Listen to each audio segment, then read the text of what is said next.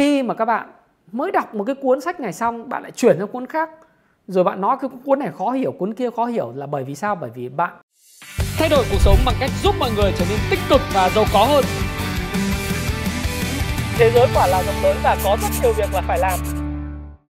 Hi, xin chào tất cả các bạn. Chào mừng các bạn đã quay trở lại với channel của Thái Phạm. Và tám giờ tối ngày hôm nay thì chúng ta đã cùng đến với nhau với một chủ đề. Chủ đề này đó là cái câu chuyện bàn về cái chữ nhẫn trong đầu tư chứng khoán. Thế thì bàn về chữ nhẫn trong đầu tư chứng khoán, tại sao tôi lại có cái tuyến video chủ đề này? Nó cũng giống như là một tâm sự đầu tư hay là cái trí tuệ đầu tư a bê cờ vậy. Thì tại sao lại có cái câu nói này? Bởi vì có một số bạn uh, chat riêng với tôi trên uh, Messenger và trên trên các phương tiện tele, các bạn nói với tôi là: thầy Thái Phạm ơi, tại sao em đọc sách theo cái khuyến nghị của thầy và em cũng đã thử đầu tư, nhưng mà khoảng sáu tháng, một năm nay em vẫn chưa có lời. Và em đọc sách rất là chậm. Thì không biết là có phải do em dốt không? Có phải là em đọc sách chậm rồi em không tiêu hóa được kịp, cũng như là em đầu tư em vẫn thua lỗ, thì có phải là do em dốt không? Đấy.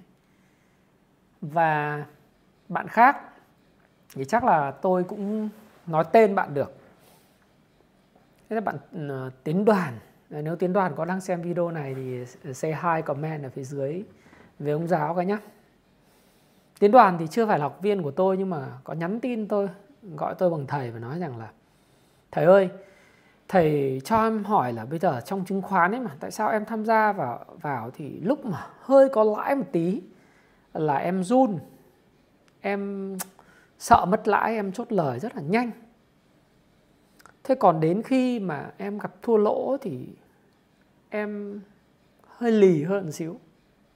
Và em chốt lời, à, cắt lỗ nó, nó, nó chậm vậy. Nhiều khi em lại muốn trở thành một cái nhà đầu tư.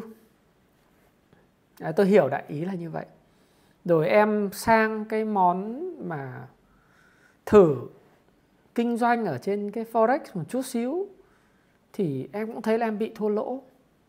Mà cứ lời thì không thể chịu nổi, lời xíu là là sợ mất lãi, cho nên là là chốt lời, trong khi lỗ thì vào lệnh liên tục và bị cuốn vào trong cái chuyện là FOMO và giao dịch uh, nhanh. Thế thì tôi cũng thực sự mới chia sẻ với lại bạn là như thế này, và những cái bạn mà nhắn tin cho tôi ấy, cái nhẫn trong đầu tư tại sao lại cái chủ đề này? Bởi vì những cái thắc mắc của các bạn nó rất là đúng. Và chính bản thân tôi cũng từng thất bại như vậy. Tôi cũng từng thiếu đi cái nhẫn và sự kiên trì khi theo đuổi cái bộ môn chứng khoán này. Năm nay là năm hai nghìn không trăm hai mươi ba. Như vậy thì tôi đã tham gia chứng khoán đến thời điểm này có thể nói là khoảng mười tám năm.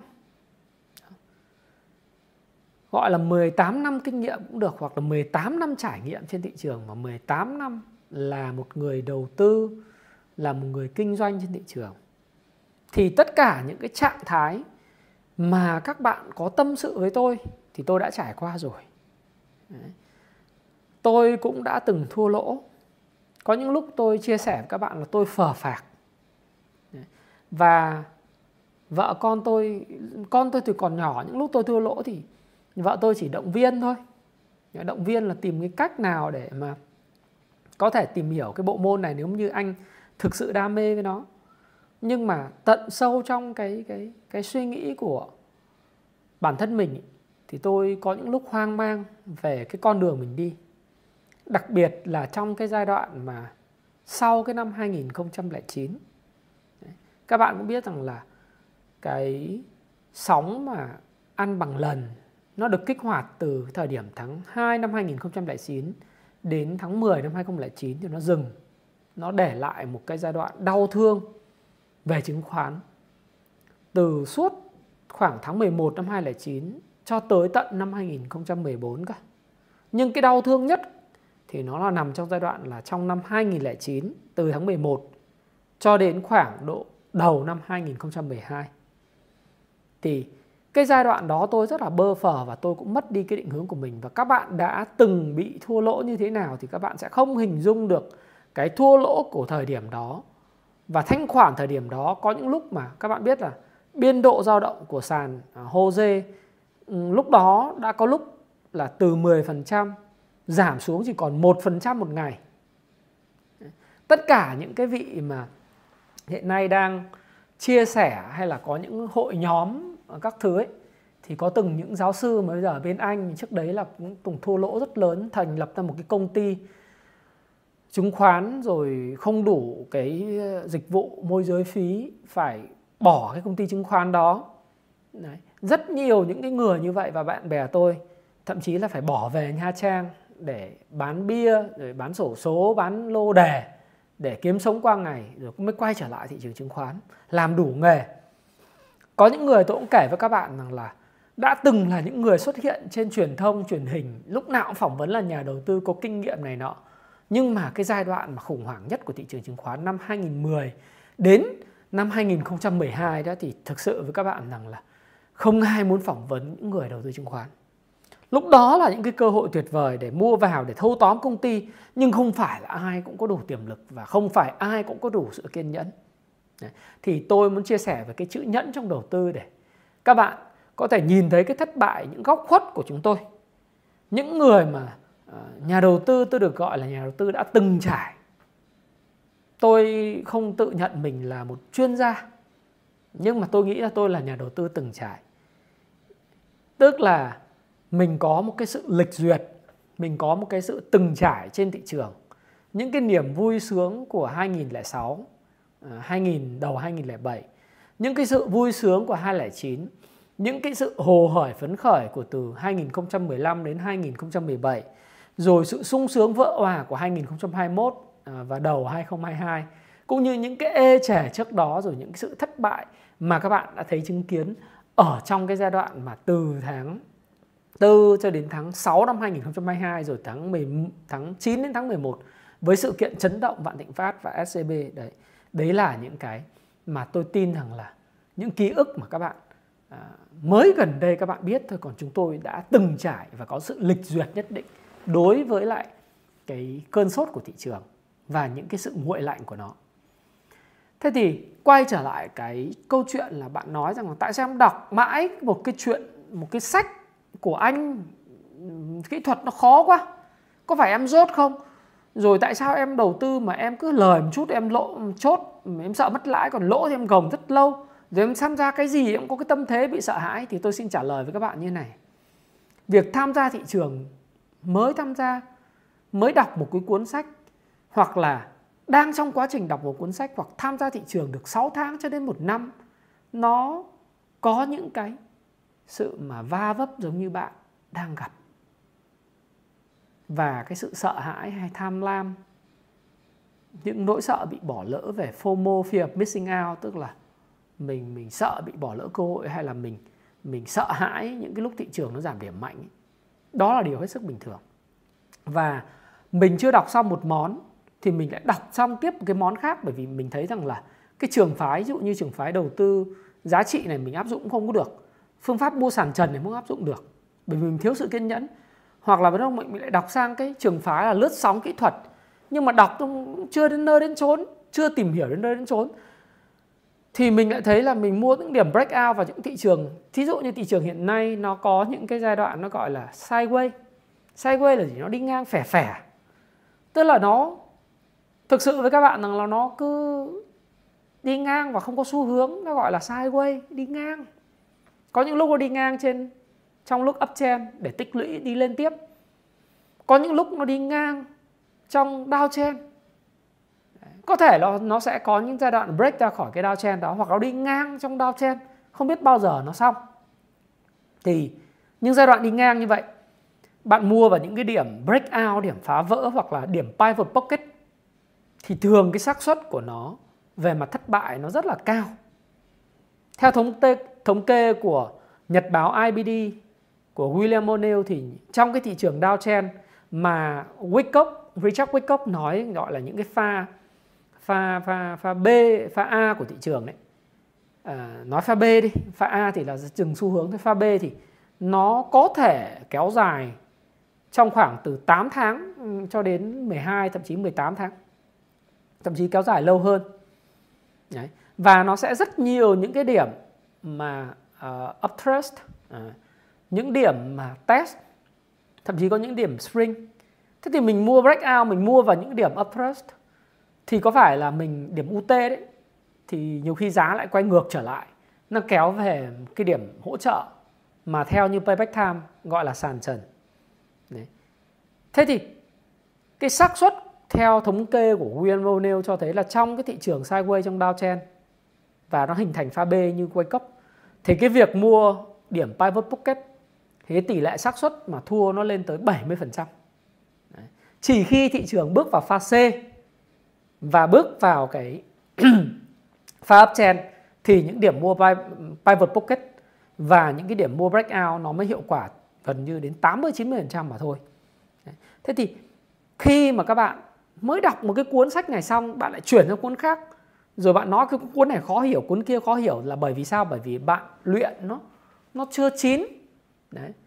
Nó, nó chưa có đủ cái thời gian bay và nó chưa có một cái, tôi nghĩ là cái, cái, cái công thức chiến thắng dành cho mình mà bạn chưa trải nghiệm đủ. Đấy. Thế thì bạn mới đọc xong một cuốn sách, bạn mới tập chơi chứng khoán, đầu tư chứng khoán trong vòng một đến hai năm mà bạn đã kỳ vọng để trở thành một cái người gọi là đệ nhẫn, đệ, đệ nhất về chứng khoán, thì làm sao được? Nó cũng tương tự như việc là bạn mới tham gia vào gọi là tập judo hay karate do. Bạn chưa đấu hết tất cả với những cái người mà giỏi hơn mình. Thậm chí là cái, cái đường quyền bạn đi nó vẫn còn chưa đủ sức mạnh hoặc là chưa đủ độ tinh xảo mà bạn đã đòi là trở thành cái người đệ nhất đai đen hoặc là nhất đẳng về karate do, thì làm sao mà được, phải không ạ? Kỳ vọng như vậy là viển vông. Đấy. Rồi nhiều khi tôi nói ví dụ như là bạn mới tham gia vào một cái thị trường được có khoảng độ tầm một thời gian rất ngắn mà đã kỳ vọng là mình có lãi nhiều. Thế thì tôi cũng chưa hiểu là cái kỳ vọng đó dựa trên cái gì, dựa trên cái thực tế nào. Mình mới tham gia vào bộ môn này mà, bộ môn thể thao trí tuệ, đầu tư nó là bộ môn thể thao trí tuệ. Tôi đã nói với bạn rất nhiều lần. Thế thì mới tham gia mà đã đòi trở thành đệ nhất cao thủ, thì bạn thấy có lý nào là như thế không? Mới đọc một cuốn sách, hai cuốn sách, ba cuốn sách, thậm chí chưa tinh thông những cái chiêu thức trong cuốn sách và chưa ứng dụng thực tế. Thậm chí đọc sách xong cũng tiếc tiền không mua phần mềm, à, cũng không có hiểu được những cái biểu đồ mẫu hình nến làm sao, rồi cũng không hiểu những cái mẫu hình biểu đồ ứng dụng vào trong cổ phiếu và thị trường chung của mình như thế nào, rồi chỉ số sức mạnh tương đối của cổ phiếu của mình so với thị trường chung là như thế nào, cũng không có cái công cụ cho phép mình làm chuyện đó. Thế thì mình đòi hỏi là mình trở thành một người lúc nào cũng có lời. Và rõ ràng điều đấy là điều vô lý. Và mình cũng đòi hỏi là gì? Mình có thể có hệ thống là mua đúng và bán đúng. Nghĩa là giá tăng lên là mình không có bán, mà mình đợi đến khi giá đảo chiều yếu thì mình mới bán. Rồi cái giá vừa giảm mình cũng không có mua, mà mình đợi giá giảm về hỗ trợ mình mới mua. Đấy, những cái chuyện đấy bạn phải có công cụ, bạn phải có kiến thức và bạn phải có sự lịch duyệt và từng trải đối với thị trường, đúng không? Chứ không thể nào mà chỉ vì nghe một cái đội nhóm Telegram hay là một cái đội nhóm Zalo hay là một đội nhóm mà trên Facebook group hô hào cái nào mình mua cái đó là mình thua rồi. Hay mình nghe chuyên gia, đọc cũng chả tới nơi tới chốn. Uh, chuyên gia nói là cứ nhắm mắt mua để nói vui, nhưng mà mình tưởng là thật, mình thấy là cứ sợ mình nhắm mắt mình mua là mình thắng, thì nó nó là không có thực tế. Thì tôi muốn chia sẻ với các bạn là điều như vậy để cho các bạn hình dung là nó thực sự không hoạt động theo cái cách như thế, cuộc sống nó không vận hành như vậy. Bởi vì sự học ban đầu nó luôn luôn là cái sự uh, gọi là khám phá, tò mò và dò dẫm. Cũng giống như bạn mới chạy bộ, nó không thể nào mà bạn mới chạy một cái lập tức là bạn có thể chạy được sub bốn Tức là chạy bốn mươi hai ki lô mét dưới bốn tiếng. Đấy. Để mà có thể chạy được bốn mươi hai ki lô mét dưới bốn tiếng thì ít nhất là bạn phải có một cái thời gian chạy khoảng một năm. Và bạn phải có bốn tháng liên tục chạy trên ba trăm cây. Với lại một cái giáo trình coaching phù hợp. Nếu ai muốn chạy marathon sắp bốn thì thời gian tới chúng tôi sẽ có một cái cuốn sách nó gọi là Endurance Training, bí kíp sức bền để vượt trội trong mọi cuộc thi của tiến sĩ Maffetone sẽ ra mắt vào tháng tháng sáu tới. Nhưng cái phương pháp này cũng đòi hỏi là ba trăm chín mươi sáu ngày liên tiếp để bạn rèn luyện sức bền. Đấy không phải đơn giản tự dưng bạn xách cái giày ra bạn chạy được ba trăm ki lô mét một tháng trong vòng bốn tháng liên tiếp. Với cái tốc độ cao, điều đấy là điều không thể và không bao giờ xảy ra. Thì nếu mà bạn mới chạy marathon được có ba tháng mà bảo thầy ơi chạy sao em không chạy được như thầy, em em mãi chưa chinh phục được sắp bốn, thì làm sao mà chúng ta thành công. Hoặc là với một người như tôi, à, chấn thương liên tục, mà bây giờ bảo là thầy ơi sao thầy, thầy mãi không chạy được ba giờ ba mươi phút, thì tôi bảo là tôi phải cần có thời gian. Thời gian là khi nào? Thì tôi phải ít nhất là có một cái chuỗi khoảng tầm sáu đến bảy tháng liên tục chạy trên ba trăm ki lô mét mà không bị chấn thương. Với cái dinh dưỡng hợp lý và cái, cái sự nghỉ ngơi hợp lý thì tôi mới có thể đạt được cái thành tích mà tôi mong muốn, nó là ba giờ ba mươi phút cho bốn mươi hai cây. Chứ tôi nếu mà tập lọt phọt, lẹt phẹt một tháng chưa được... Uh, giả sử như một tháng chưa được ba trăm cây mà đòi xách giày ra chạy ba giờ ba mươi phút, tức là tốc độ bình quân trong bằng bốn mươi hai phẩy hai mươi lăm ki lô mét đi. Thông thường cái giải chạy nó vào khoảng là bốn mươi hai phẩy năm ki lô mét rồi. Long Biên marathon năm hai không hai ba thì quãng đường trên đồng hồ Garmin của tôi đo là khoảng bốn mươi hai phẩy năm ki lô mét, thì bạn phải chạy với tốc độ là khoảng bốn phút năm mươi ba giây thì bạn mới được ba giờ ba mươi phút. Nó chạy nó khắc nghiệt vô cùng. Bạn không nghĩ là bạn chạy một năm cây bạn chạy bốn phút năm mươi giây một cây thì nó là bình thường, nhưng mà bạn chạy bốn mươi hai phẩy năm ki lô mét duy trì được cái tốc độ như vậy, thậm chí là bạn dùng fast finish, tức là bạn về đích với tốc độ nhanh hơn, thì rõ ràng là cái cơ thể của bạn phải được tập luyện, cái đôi chân của bạn phải được tập luyện, và tất cả mọi thứ nó phải được tập luyện. Chứ mới tham gia mà kỳ vọng là nhất đẳng, đệ nhất đẳng thì không có đâu. Đấy. Bởi vì ở đâu ra cái lý là mới tham gia mà đã thành thục trở thành bậc thầy được. Phải đọc, phải học và phải tôi luyện. Thất bại rồi lại tiếp tục unlearn, tức là bỏ cái cái mình biết đi. Rồi lại relearn, bỏ những cái mình biết đi, mình học lại, relearn là mình học lại. Và đối với lại đầu tư chứng khoán và kinh doanh hay làm bất cứ một cái bộ môn nào, bạn luôn luôn phải có cái sự trăn trở.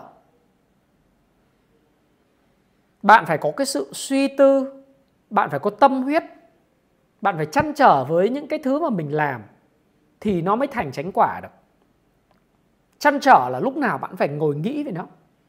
Ví dụ như đầu tư chứng khoán thì bạn phải ngồi, bạn ghi lại những nhật ký của bạn thua lỗ làm sao, thành công làm sao. Mình học từ những cái điều thất bại của mình để mình không lặp lại những thất bại đó. Bạn đã có cái nhật ký trên Excel hoặc là bạn đã có cái phần mềm Kung Fu Stop Pro để ghi lại cái nhật ký giao dịch của mình chưa? Nếu chưa có mà chưa bao giờ xem lại các cái giao dịch của mình thì làm sao mà bạn thành công được?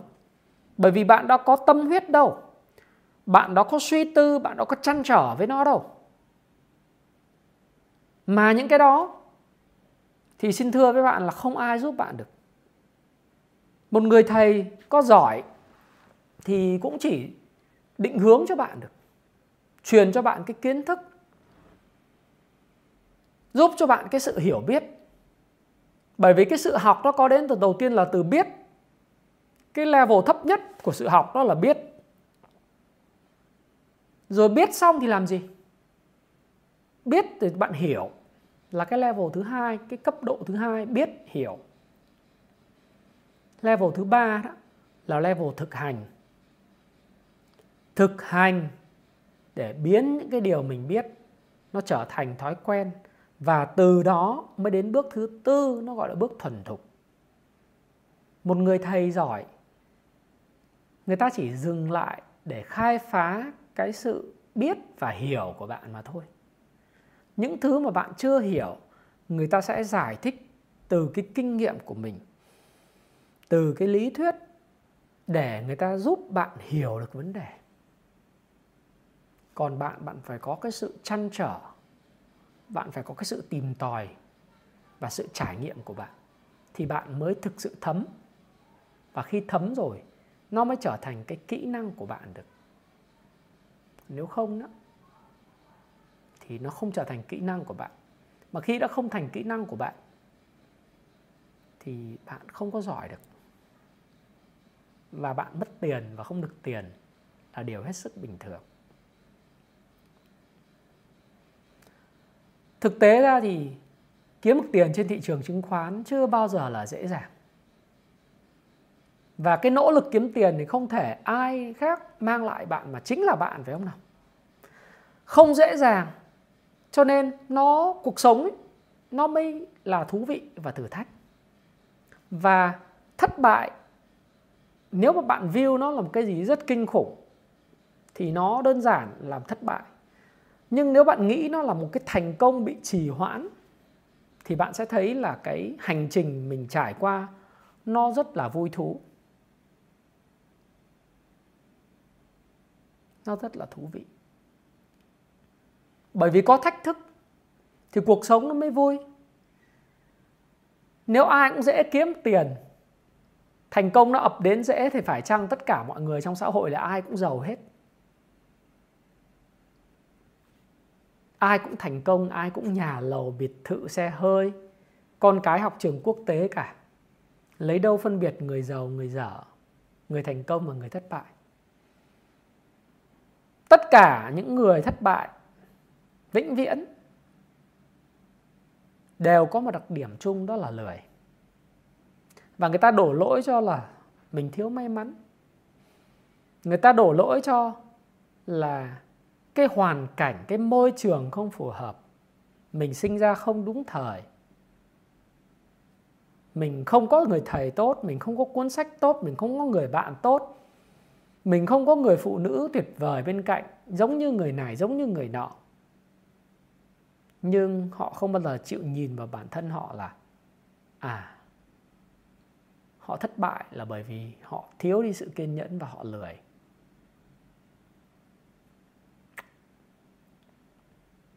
Họ lười, phải không nào? Bệnh cả thèm chóng chán, bệnh dày ăn mỏng làm, bệnh thiếu đi sự kiên nhẫn. Đấy là tất cả những thứ khiến cho họ nghèo và họ thất bại. Còn với những người thành công, họ có thất bại không? Có chứ. Họ thất bại rất nhiều. Tôi thì xin thưa với bạn là tôi là một nhà đầu tư từng trải, có cái sự trải nghiệm, có cái, cái, cái, cái, cái sự lịch duyệt đi. Nhưng trên lưng mình rất nhiều sẹo, bởi vì mình bị nhiều vết chém của những lần thất bại. Đó là một hình tượng. Và nó để lại cho mình rất nhiều những cái suy tư chứ, và trăn trở chứ, đúng không ạ? Đâu ai phải ra đời cái là thành công ngay được đâu. Quan trọng nhất đấy là mình biết tại sao mình lại thất bại. Và thất bại đối với mình, nếu mà mình đã biết nó tại sao thì đơn giản nó là thành công bị trì hoãn. Vậy nên cái lời khuyên của tôi là gì? Đừng nản chí. Đó. Hãy suy nghĩ thế này này. Người khác làm được thì mình sẽ làm được. Người ta thông minh, người ta đọc sách này mất một tháng là xong. Còn mình hơi dốt hơn, i kiu của mình nó kém. Chỉ số i kiu á, i kiu đấy, tiếng Việt là i kiu, còn tiếng Anh đọc là i kiu, chỉ số thông minh của mình nó kém. Thì mình đọc ba tháng, bốn tháng. Nhưng mình kiên nhẫn. Đó. Người ta thông minh, người ta đọc trong vòng một tháng xong. Mình kiên nhẫn, mình đọc ba tháng, bốn tháng xong. Cuốn sách này người ta đọc một lần là hiểu, mình đọc hai lần. Đấy. Nói chung là người ta làm được thì mình cũng sẽ làm được. Người ta làm được trong vòng một năm, hai năm thì mình có thể làm được bằng trong vòng năm năm, bảy năm. Kiên trì nhất định thắng. Và nếu bạn nghĩ thế và bạn làm như thế và bạn cảm nhận như vậy, cái cảm xúc bạn đủ mạnh, cái suy nghĩ bạn mạch lạc, mục tiêu bạn rõ ràng, cái cảm xúc mình mạnh, mục tiêu rõ ràng, thì bạn sẽ vượt qua ba cái tam trụ, đó là không gian, cơ thể, thời gian, đúng không? Tức là cái môi trường bên ngoài, cái cơ thể và cái thời gian, cái, cái định mệnh. Và nghĩ thế thôi là bạn thắng rồi. Bởi vì nghĩ đúng thì sẽ cho cảm xúc đúng, và các gen, các tế bào nó sẽ thay đổi, và bạn gửi vào trong vũ trụ những cái trường lượng tử để mọi thứ, cái hành động của bạn thay đổi, và thói quen bạn thay đổi, và thói quen bạn thay đổi, thì bạn sẽ có một cái định mệnh. Đấy. Tôi nói thí dụ như là tôi có những cái anh bạn cũng đang phấn đấu cho cái, cái mục tiêu chạy bốn tiếng, à chạy chạy bốn mươi hai ki lô mét full marathon trong vòng ba giờ ba mươi phút. Và tôi tin là nếu anh không chấn thương anh sẽ thành công. Đấy là anh Huy. Anh chạy cứ một tuần là khoảng tầm trên một trăm mười lăm ki lô mét. Có một tuần chạy một trăm hai mươi mấy ki lô mét. Tất nhiên là cái việc chạy như vậy nó rất là excessive, tức là rất là, là mạnh. Nhưng mà nó hơi quá. Nhưng mà nếu như mà không bị chấn thương, mà anh chạy chậm, chạy theo phương pháp Map, mà cứ như vậy bền bỉ cho đến khoảng hết tháng chín, thì chắc chắn cái Long Biên Marathon này anh sẽ chạy cái, cái full marathon, nếu không bị chấn thương, dưới ba giờ ba mươi phút là chuyện quá đơn giản. Đấy. Nhưng mà mấy ai mà chịu bỏ ra hai mươi giờ mỗi một tuần chỉ để tập luyện? Hay là mình toàn mơ tưởng, thấy viễn cảnh, mình không tập luyện gì mà bỗng dưng một ngày mình xỏ giày ra, mình có thể chạy được bốn mươi hai cây uh, dưới ba giờ, dưới ba giờ ba mươi phút trước sự trầm trồ ngưỡng mộ của mọi người. Nhưng không phải đổ mồ hôi, không phải bỏ ra hai mươi giờ mỗi một tuần. Xin thưa với bạn, hai mươi giờ mỗi tuần bạn chia với lại uh, bảy giờ bảy ngày ấy. Nghĩa là nó rơi vào khoảng bình quân là hai phẩy năm tiếng một ngày theo chuyện chạy bộ. Bạn lúc nào cũng mong muốn vào Hall of Fame, tức là vào sảnh danh vọng của những người chạy bộ không chuyên tại Việt Nam, nhưng bạn không chịu bỏ mồ hôi ra thì làm sao được? Thì tương tự như vậy, đa phần mọi người chỉ nhìn thấy cái sự giàu có, thành quả của người khác mà không chịu tìm hiểu tại sao người ta lại làm được như vậy. Họ đã bỏ bao nhiêu thời gian, tâm huyết và công sức để có ngày hôm nay của họ. Đấy. Thế nên là cái sự học là cái công việc cả đời. Đừng bao giờ nói là mình còn kém, mình dốt, hay là mình không biết, mà mình không đủ sức để đạt được mọi thứ. Mà chỉ hiểu rằng là mình, nếu mình nỗ lực mỗi một ngày thì mình sẽ đạt được. Mỗi ngày chỉ cần tốt hơn một phần trăm, thế là đủ. Và nếu bạn kiên nhẫn như vậy thì bạn sẽ thành công. Và tôi cũng đã từng như vậy. Tôi cũng từng dò dẫm với tất cả nhiều phương pháp khác nhau: đầu tư giá trị, đầu tư tăng trưởng, kỹ thuật, uh, phân tích cơ bản, vân vân. Rồi sao? Sẽ đến lúc bạn sáng chế ra cái môn gọi là triệt quyền đạo của riêng bạn, tức là cái phương pháp phù hợp nhất với bản thân mình. Còn cái level về biết, về hiểu, sẽ có những cuốn sách, sẽ có những người thầy giúp bạn. Mà nếu bạn muốn biết và hiểu hơn về hệ thống giao dịch để giúp bạn, thì tháng bảy này tôi có cái lớp Kung Fu chứng khoán tại Hà Nội và Hồ Chí Minh. Hiện nay thì vẫn còn cái ưu đãi. Nếu bạn muốn gặp tôi và có duyên với nhau, chúng ta hẹn gặp nhau vào cái lớp tháng bảy, giữa tháng bảy. Link tôi sẽ để ở dưới comment. Đừng bao giờ mất đi cái niềm tin với thị trường. Và đừng bao giờ nói rằng mình dốt. Quả thật, đối với những người kỹ thuật và những người không chuyên muốn tìm hiểu về chứng khoán thì rất khó. Nhưng khó mới thú vị và thử thách. Và khó khi mình đạt được, nó trở thành một nghề kiếm tiền của mình, lúc đó mới vui. Và cái sự thỏa mãn, sự hạnh phúc và niềm vui khi mà bạn chinh phục được một cái điều gì đó, nó mới lớn lao. Và Thái Phạm cảm ơn bạn. Hy vọng rằng video đã mang tới cho bạn một cái tâm sự đầu tư về những cái sự trải lòng của tôi, của một nhà đầu tư trải đời mười tám năm với đầy đủ những cái thành công, huân huy chương và những vết sẹo ở trên lưng. Tôi cũng không giấu giếm gì để nói rằng lúc nào mình cũng thành công. Có nhiều người lúc nào chỉ khoe thành công, và thất bại thì họ giấu biệt. Cá nhân tôi thì tôi open, bởi vì là một con người không ai tránh khỏi thất bại cả. Và có thất bại thì mới có thành công. Chứ ai mà lên khuynh hoang lúc nào lệnh nào mình cũng thắng, điều nào mình cũng win, không bao giờ mình thất bại, chỉ có win, thì là những người nói khoác, biết không? Bởi vì tôi chưa nhìn thấy người nào thành công mà không gặp thất bại. Kể cả kinh doanh, kể cả đầu tư, kể cả học hành. Muốn đạt được những thành tựu thì anh giống như một đứa trẻ. Trước khi biết chạy, anh phải biết đi. Trước khi biết đi, anh phải biết bò. Và lúc mà anh biết chạy, biết đi thì anh phải đứng lên ngã xuống bao nhiêu lần. Nếu không có sự dìu dắt của bố mẹ, của ông bà, của những người trông mình hồi mình nhỏ, thì làm sao mình đứng và mình chạy được. Tất cả đều cần sự bắt đầu. Và hãy kiên tâm với những gì mình đang lựa chọn bạn nhé. Bởi vì tôi vẫn tin rằng là tương lai của Việt Nam trong vòng ba mươi năm tới là một cái sự rực rỡ. Những cái sự khó khăn ở thời điểm hiện tại, nó là sự khó khăn nhất thời. Nếu mà nhìn rộng, nhìn dài, tương lai nó luôn luôn chờ đón chúng ta ở một cái điểm nó sáng. Các bạn xem video của tôi thì sẽ có những lúc bạn thấy view của tôi trong ngắn hạn là, là view cẩn trọng. Có những lúc view nó sẽ là phấn khích và là cơ hội. Nhưng tổng quan nhìn view chung thì các bạn sẽ thấy Việt Nam vẫn là một cái đất nước phát triển rất mạnh mẽ trong tương lai. Và bạn vẫn có thể làm giàu, vẫn có thể học hỏi và phát triển ở cái đất nước của chúng ta. Quan trọng nhất bạn đừng bỏ cuộc. Quan trọng nhất là như vậy. Và tôi tin rằng bạn sẽ không bỏ cuộc. Xin chúc bạn thành công. Nếu có duyên, chúng ta sẽ gặp nhau tại khóa học Kung Fu Chứng Khoán tại Hà Nội vào tháng bảy tới.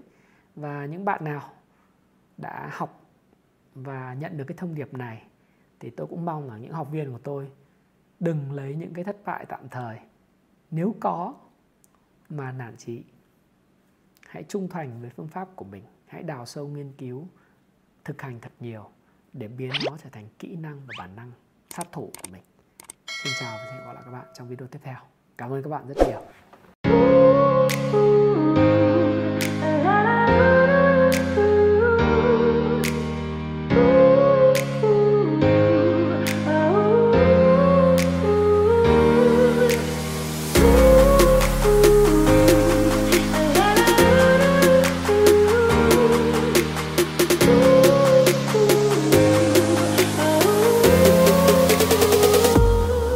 Là khóa học hiện tại về chứng khoán ở Việt Nam có số lượng học viên đông đảo, có mặt tại Hồ Chí Minh và Hà Nội.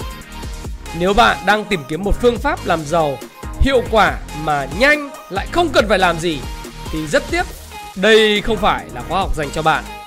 Ở khóa học này, tôi chỉ cung cấp cho bạn tư duy và công cụ hữu hiệu để giúp bạn kiếm tiền và làm giàu bền vững.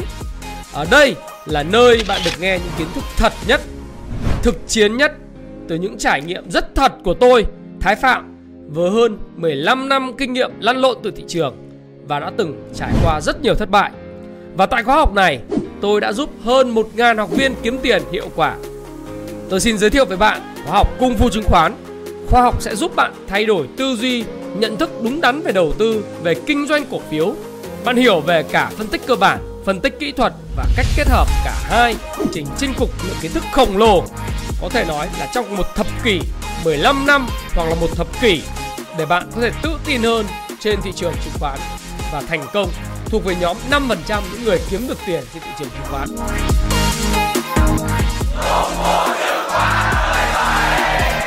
Rồi, cảm ơn mọi người rất nhiều.